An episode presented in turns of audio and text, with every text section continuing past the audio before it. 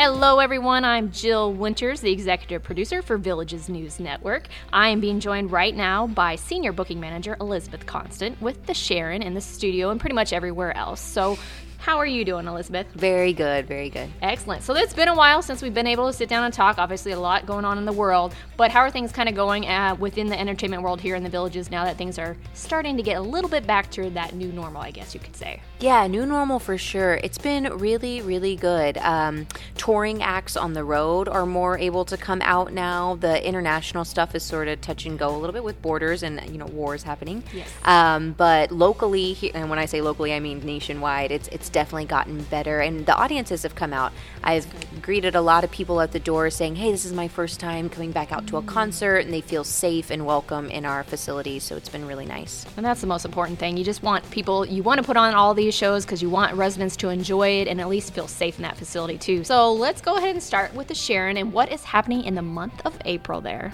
April, actually, this weekend, we have a big show April 9th called Opera Locos. So I get asked often for opera shows, and they don't tour, they're huge events. But this one is from, it's an international show, and it is coming to us with five eccentric opera singers, and it's really comedic. Like if you go online and see the makeup, their mm-hmm. makeup is highly heightened and it's very funny, but that, that will kind of scratch the opera itch, you know? So I'm hoping to get a different kind of audience in for that, but you don't have to just love opera, you can also love comedy. Mm-hmm. So that's April 9th at 7 p.m. And then um, we have Terry Fator. He's a fan favorite. He won the season two of America's Got Talent, that comedic ventriloquist and singer. He's fabulous. Um, he's coming April 11th for two performances. And then the last installment of our National Geographic series, Improbable Ascent. And it's actually a woman named Maureen Beck, and she's coming to speak. She is a one handed rock climber, which is called paraclimbing for those uh, people with disabilities. Yeah, she's a one handed athlete. She's a champion, and she was the 2019 National Ge- Geographic Adventurer of the Year. I cannot wait to hear what she says. Yeah, I often, fascinating. yeah, I get to go up on stage and introduce them, and so I'm, I'm very excited about uh, facilitating that talk back on stage. So we've got that coming up. And then a fan favorite, Rick Thomas. He is a magician and illusionist. I really I love him as a person. He talks to the Magic Club every year. Shout out to Wally with the Magic Club. And uh, he's coming April 14th. He's been here, I mean, he's come often, but he's been here. Um, the first year was 2016. He visited us. And then we cap off the month with Ballroom with a Twist, which is a big dance show. Think like Dancing with the Stars. Um, we've had we've had similar acts before, like a Christmas one and things, but this one is featuring Keo and Anna from Dancing with the Stars. So they're going to have dazzling choreography, lots of costumes, and that one's at 7 p.m. April 25th. So we got kind of a lot. Our season is sort of at a close, closing up mm. in April, but we have a lot this April. Yeah, you guys, well, you always seem to have a lot. So, but I love the, the variety that you just talked about too. And that's what's so fascinating. How do you guys, I know we've talked about this before, but how do you go about kind of deciding who you want to come into the Sharon and kind of open up those doors to? Specifically for the Sharon, um, Whitney Morris, our artistic director, hand selects everything, and then I do the contracting. But we kind we work together, and we always talk about different things. But we don't we don't host any tribute acts, um, and we try to host the highest quality of entertainment that we can within our tech restrictions and budget. um, so we try to make it friendly on patrons' wallets, but also bring in the highest quality. So those national Broadway tours are usually the, the priciest. Um, but we try to think as a performing arts center, we try to cover it all comedy, dance, Broadway. I'm look magic. I'm looking here. Yeah, All, all, we try to cover all capacities of art.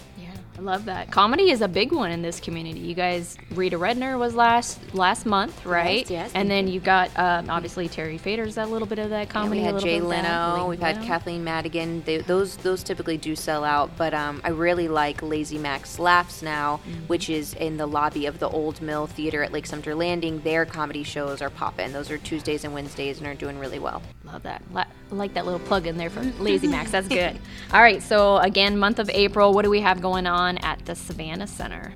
At Savannah Center, they've got quite a few shows. Some of them that I really like, these like rock star tribute acts. If you if you can't catch the real thing, or if they're no longer with us, on April 18th they've got a Rolling Stones show, Bob Seger act on April 21st, Elton John act on April 25th. And what's cool about the Elton John show, the Rocket Man show, is that Elton John himself selected this Elton John, so you're like wow. graced by him. Yeah, and then Fleetwood Mac vibes on April 27th, and then this Queen performance April 29th is always super popular. Absolute Queen. They were at the Polo Fields one one winter. Yeah, so that's really good.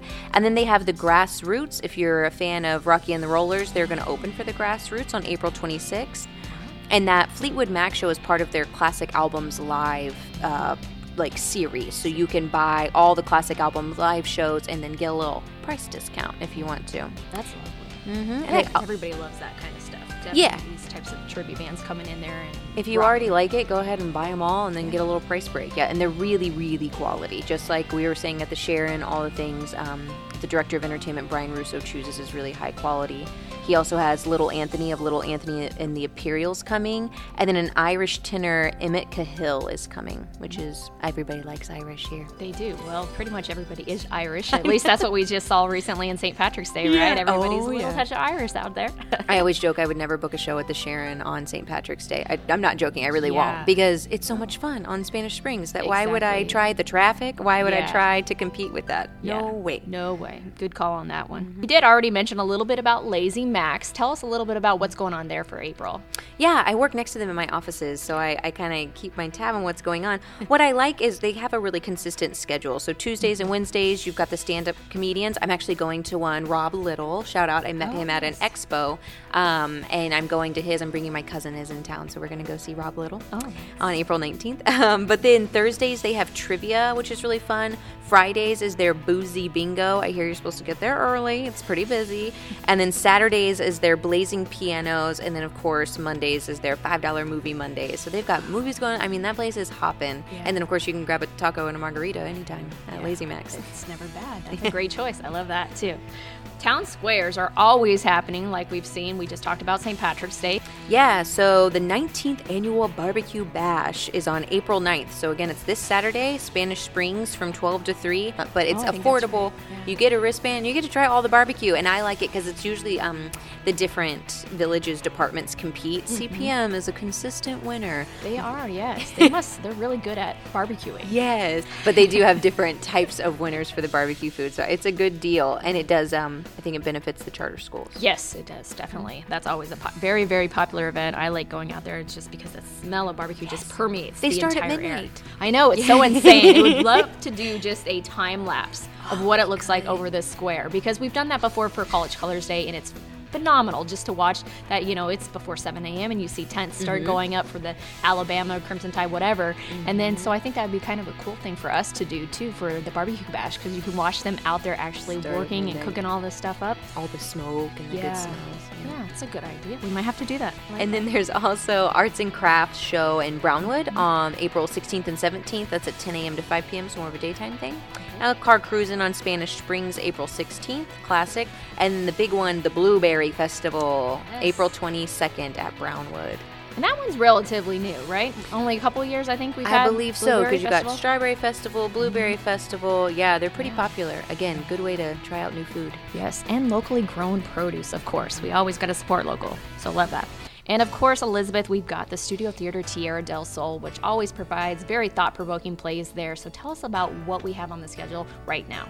So, this is our final show of season six called Number Six. Hmm. it's a play by TJ Young, and it just opened this week. It runs April 1st through April 30th, so literally the whole month of April. And it is, like you said, a thought provoking play. It's actually set in Cincinnati, Ohio and set in 2001 and there was just a rioting of that city at the time mm-hmm. due to a police officer shooting a person of color which we know a lot about that story seat in the media often. So it's interesting that this play was written in 2001 and we're still facing a lot of the same issues in 2022 now.